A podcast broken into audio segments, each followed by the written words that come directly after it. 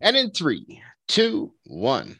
Hello, and welcome to another episode of the Real Investment Property Income Podcast. My name is Geoff Edie, and joining me today, as always, one of Canada's top mortgage brokers, one of the most influential mortgage brokers I've ever met, and the moonlight to my serenade, Mr. Jonathan Tilger. Jonathan, how are you today?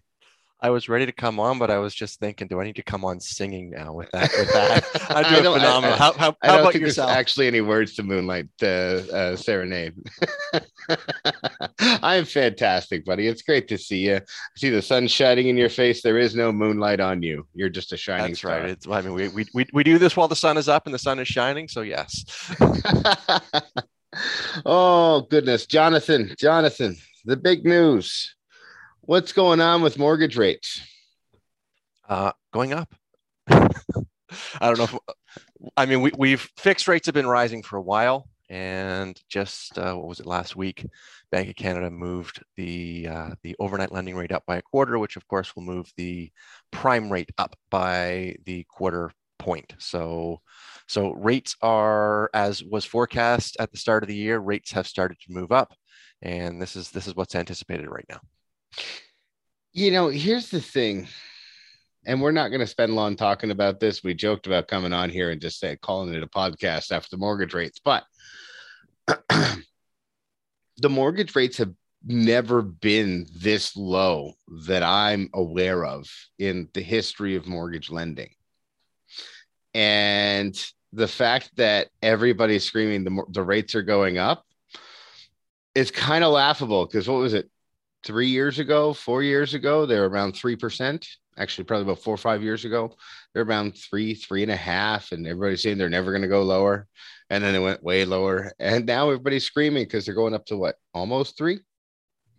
Uh, so fi- fixed rates are three and three to three point five in that range right now. So yes, and the I mean the the, the variable rates you're still able to get var- variable rates below two percent. Wow. Okay. Yeah. So maybe worth it. Not going to ask for a market production prediction because I know what it uh, what your answer is. Well, it doesn't matter what I say; it's going to do whatever it's going to do anyway. But that's not what you're anticipating. Jonathan wears the pens. Um,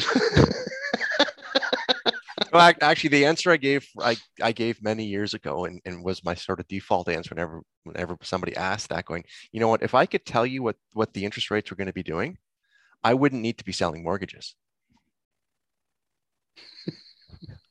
That's fair. I'd be I'd be playing the ponies. Yes. Handicap and sports events. Um, I could totally see you in a in a leopard print jacket in a dark little room in Vegas betting on the horses. so this kind of to me, this is a, a much bigger subject than just the mortgage rates because mortgage rates going up is only one cost that is factored into the whole home owning experience or other areas of real estate. Let's talk about some of the other costs that that people may not necessarily be factoring in and and really about doing due diligence. I think that's that's kind of where where I'm steering with this. Yeah, and I mean there, there's obviously there's two, and I kind of know where you're guiding here because there's two two avenues. One is due diligence for someone buying a house for themselves to live in, saying, "Hey, this is my house for, be it forever house, house for the next five years, whatever it is." Then there's a due, due diligence if you're buying this property as an investment. Mhm. While there is some crossover between the two, there really are different factors that need to come into consideration. Mhm. So So what are those with- factors? I, I was giving you an opportunity to ask me that question. Thank you very much. I was actively listening. We're playing opposites today, Jonathan. So I, I I will start actually with the investment side because with the investment side, I think the fact that you're looking at hey, what are what's the due diligence I want to be putting in here? I think that makes more sense from most people's perspective. You obviously, if you're making an investment for the sake of an investment, you want the investment to make you a return. So obviously, you want to look at uh, you want to look at what what it's going to cost you to buy it, if there is work being done, what the renovation and work that's required is, if you're going to, especially if you've got the opportunity to uh, to increase the value of the property somehow, being it being it by upgrading it so you can get a higher rent, putting in a basement apartment, for instance, so again you can get additional rent.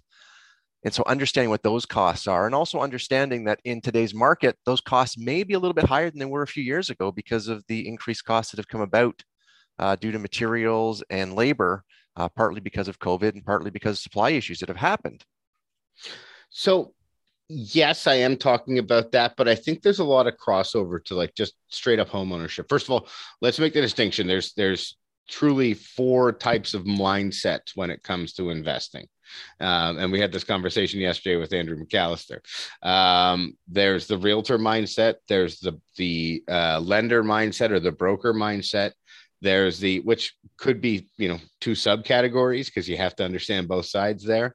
Yep. uh, and then there's the homeowner and then there's the investor. Now a lot of homeowners don't spend the time to do the due diligence. It, it's kind of like the first time i bought i went to a dealership to buy a car. I knew nothing about what to look for it's the same with a house and and when i talk about this um, yes um, cost of materials could be something you want to look at if there's things that need fixing as you're you're buying the house and you're looking at it and go, well, you know, I'd like to take this wall out and maybe expand the living room, or maybe it needs a new roof. That's a massive factor. Uh, and and and we know that from a property that you and I have been performing due due diligence on, and the cost of materials. And I'm sure that's why it's being sold because the guys who bought it probably bought it right at the beginning of the pandemic, and it would have cost three, maybe four hundred thousand dollars to fix it up then. Now it costs a million because the costs of materials have gone up. The the the the, the contractors don't cost more. The labor doesn't cost more, but the amount of you know when you're paying over a hundred dollars for a sheet of plywood. that that becomes a major factor if you're buying a home. Hey, you know what? If I got to do a, a, or if I plan to put on a, a, an addition, you know, that's when your purchase plus improvements mortgage can get a little hairy. I'm sure. Yeah, oh, exactly the case. Uh, and then other things like knowing what the property's zoned. Um, I've seen this when I worked for a private lender that they were in a hazard zone, which meant, uh, and and the best I could figure out because it's kind of a vague description in the county that it was in, but the best I could figure out was it was uh, considered a, a floodplain, and we couldn't lend on the house when they needed a private mortgage because we couldn't land in a floodplain. Like, watch your money float down river. yeah, well, understanding those and those, I guess, because you do live a little more rural than myself. Mm-hmm. Uh, then those those are considerations that you see out there that that in the city you don't even think about mm-hmm. a lot of those things sometimes. So oh, it, absolutely. It, it's understanding, as you say, it's understanding understanding the geography where you're going into, especially if you're buying something, you're either moving areas or buying a secondary property or an investment property that is not close to where you are. It's in a different county, different region, different whatever else. Understand that, that, that th- things might be different there.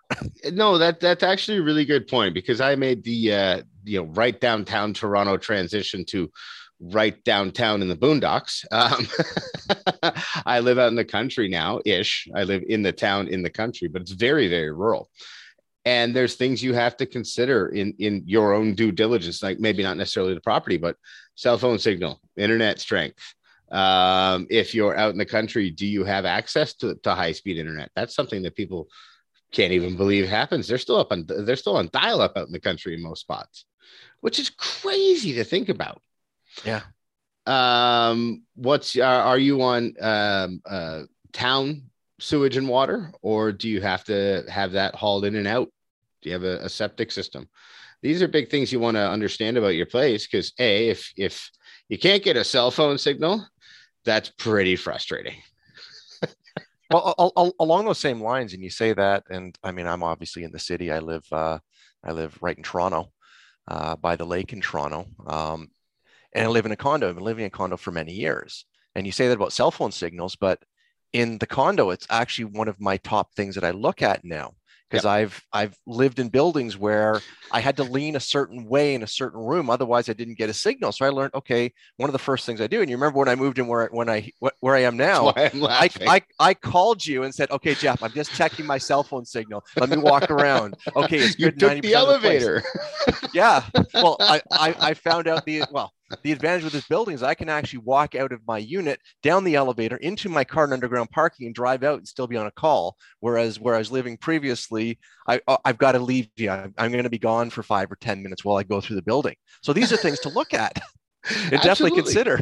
Absolutely. Uh, another thing to look at is is do um, do they have an exclusivity agreement with any uh, providers in the building, uh, such as internet? Like you, some you can only get Rogers so you can't get you know there's certain options you can't get that way. Uh, something to look at for due, due diligence with a condo is their status certificate. And that's having your lawyer look through it but that's where you got to understand what the budget is and if you got any big unexpected costs coming up.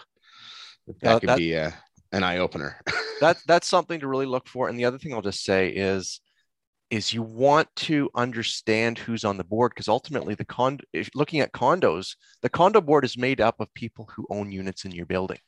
Mm-hmm.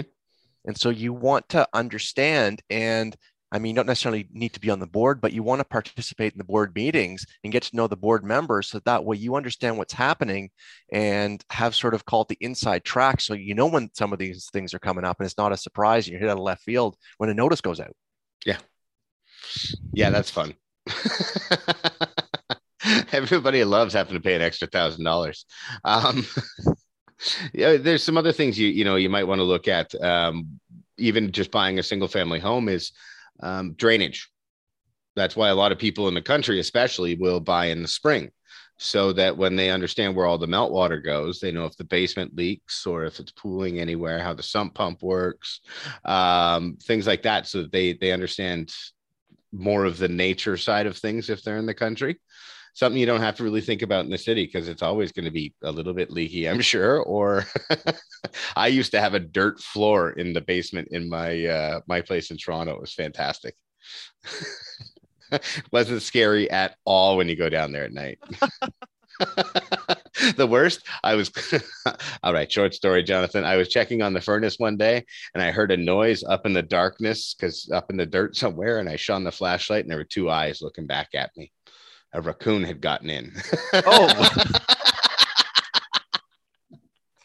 So even in the city, you were you were used to the country. Is that what you're saying? yeah, but I lived in Cabbagetown, man. Even the raccoons carried knives.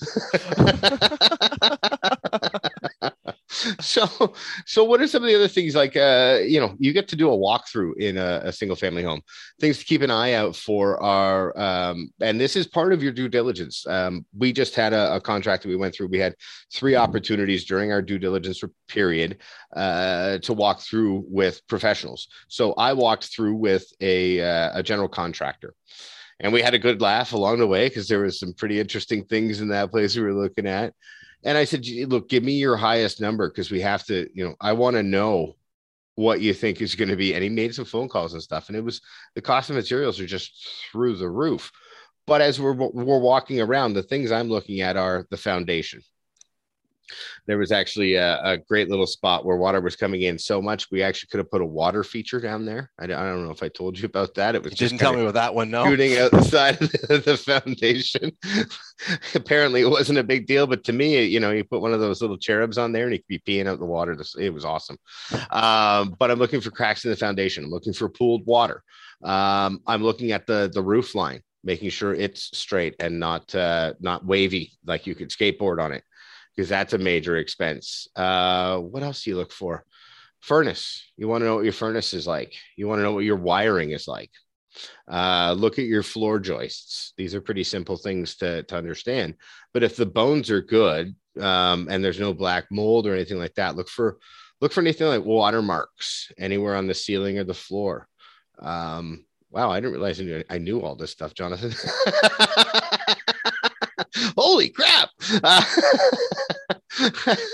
But it, it's just it, it's easy stuff to to look for, especially the watermarks. You'll find them because a lot of times where you find water, you find black mold.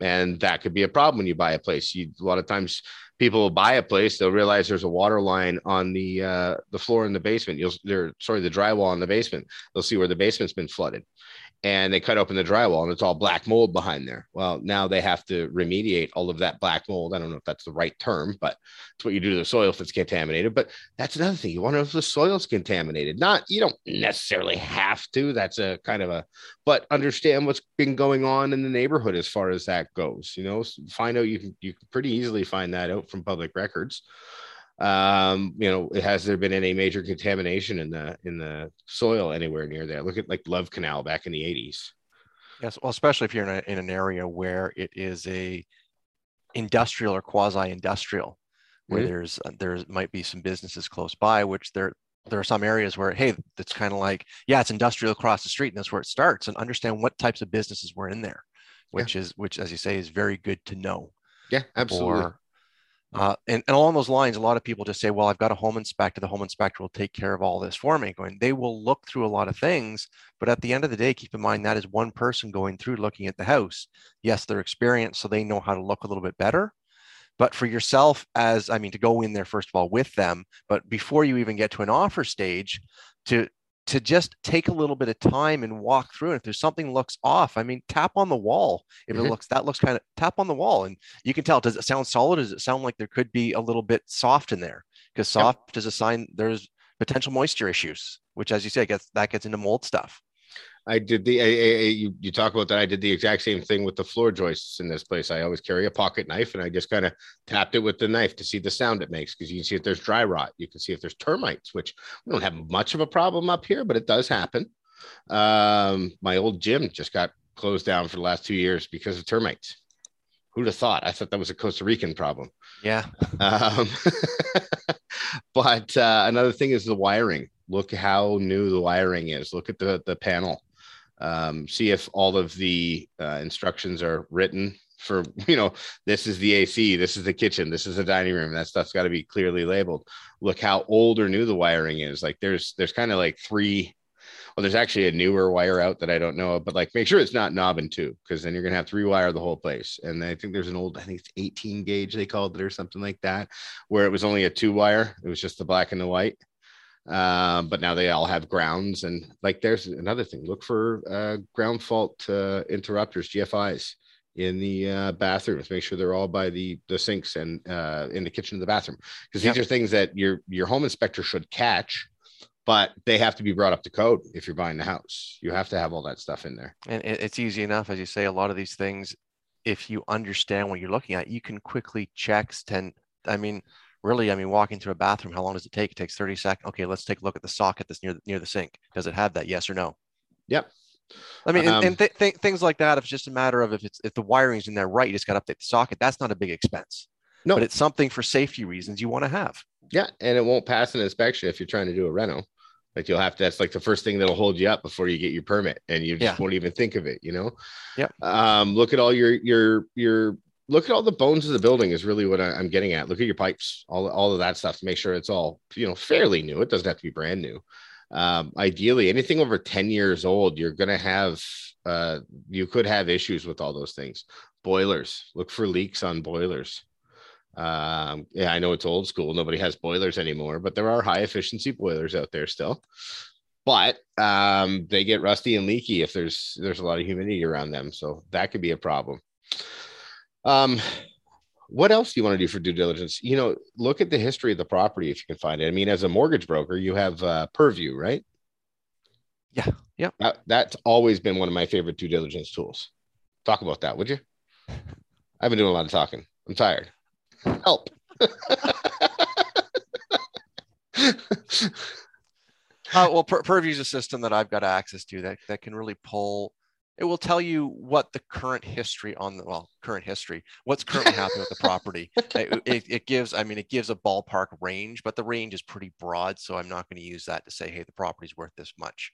Your realtor is really the person who can give you that side of it but it will let me know about uh, what's currently owing on the property and that kind of information.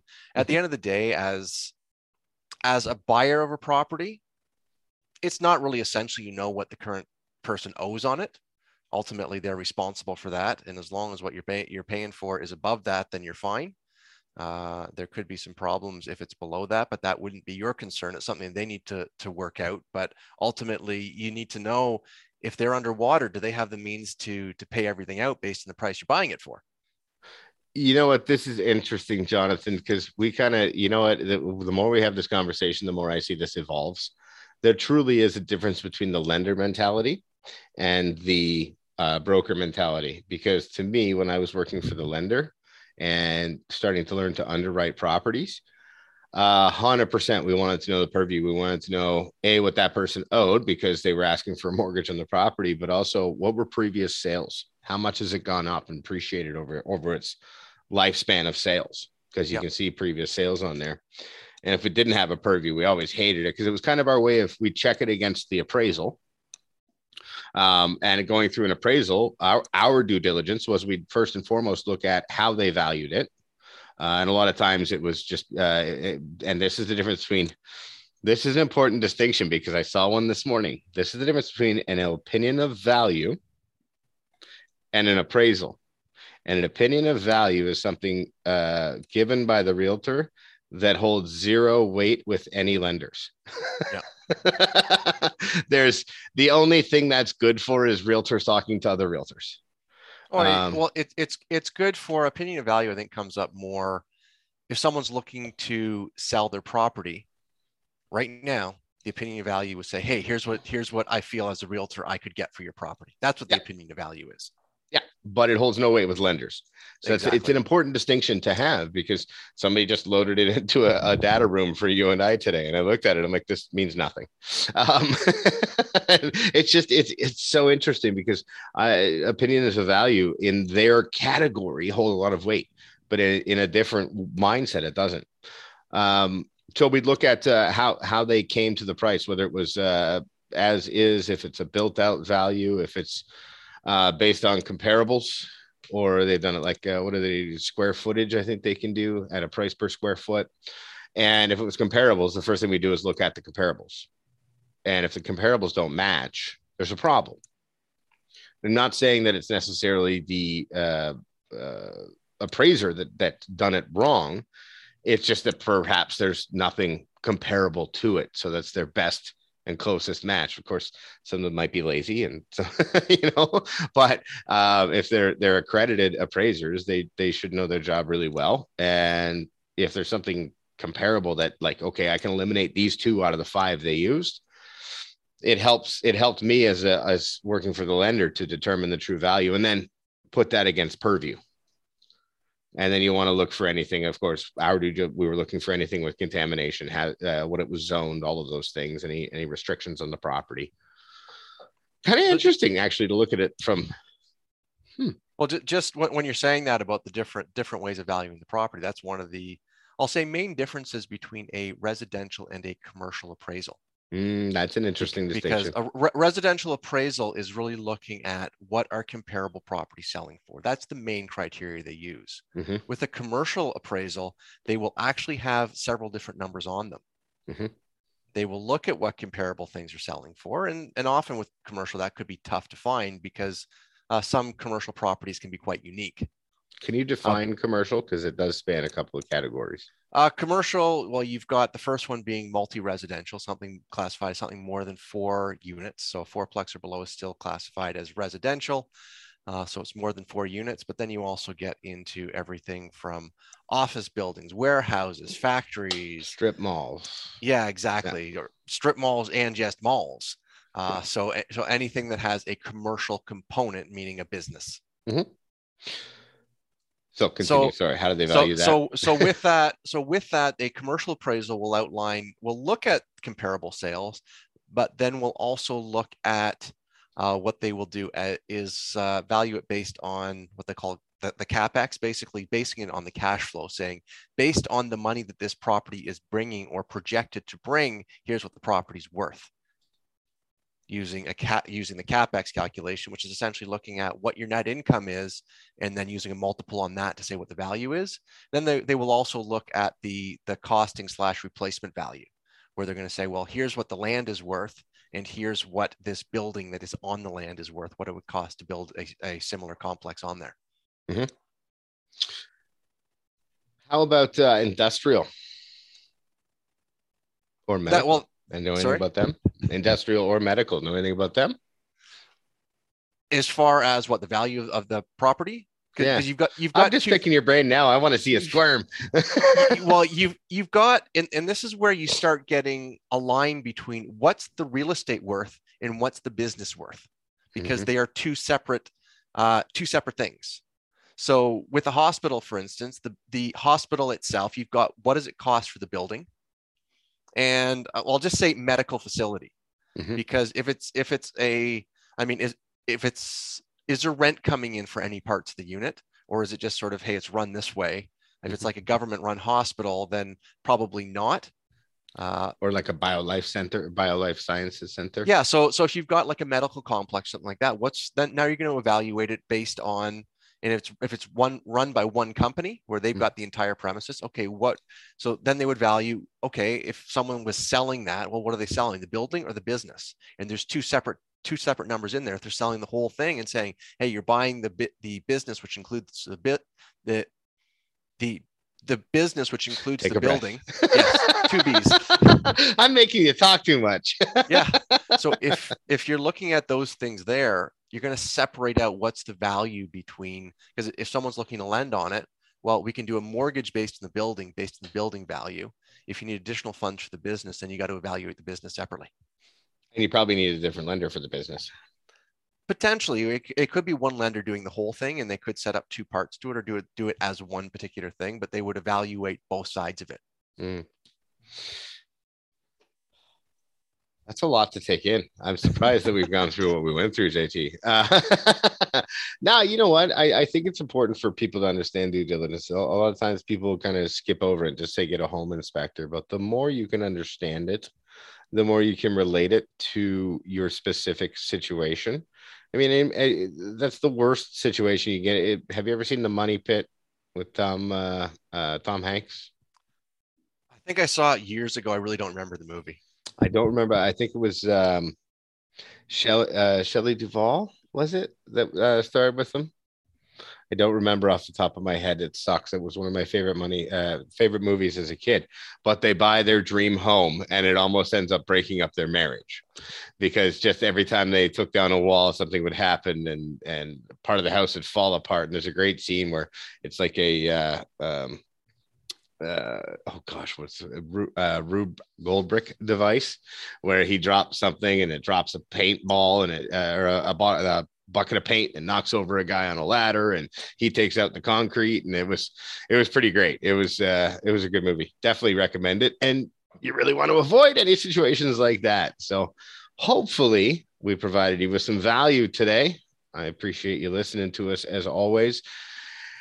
Jonathan thank you appreciate your time anything you want to say to wrap it up sir no, I mean, always a pleasure speaking with you, Geoff. Always, I never know quite know where the conversations are going to go. We go down some rabbit holes some days, so always fun doing this. And of course, to everyone listening in, thanks a lot. Glad glad you can tune in and you found our, our station and we we we keep it uh, PG on here. But yes, we do have some weird conversations some days.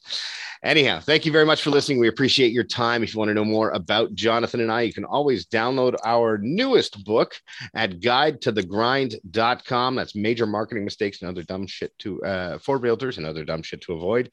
Uh, really good, really good uh, um, understanding of online marketing. And I do want to give out uh, a shout out to one of our listeners, Cassidy, who sent us a really great email. She is super uh, uh, eager to learn in the business. And uh, I, I, see you smiling because I read you the email. And, uh, it, you know, that's the stuff we love to get from you. We love hearing your feedback. And if you ever want to come as a guest on the show, We'd love to have you talk through real estate strategies, understand where you're at, where you want to get to. We love helping people um, um, grow and, and learn more about the business. So you certainly shoot us an email at uh, IP Income. Is that IP? Oh, just I don't even know. We have so many email addresses. Just send it to G-E-O-F-F-E-D-I-E at gmail.com. That's my first and last name at gmail.com. It's just easier. I'm sorry, Jonathan. It's too early in the day for my brain to do this. Thank you so much for listening. Thank you, Cassie, for sending us that great note. I will respond to your email uh, right away. And yeah, thank you so much for listening. Have a fantastic day. We'll see you soon.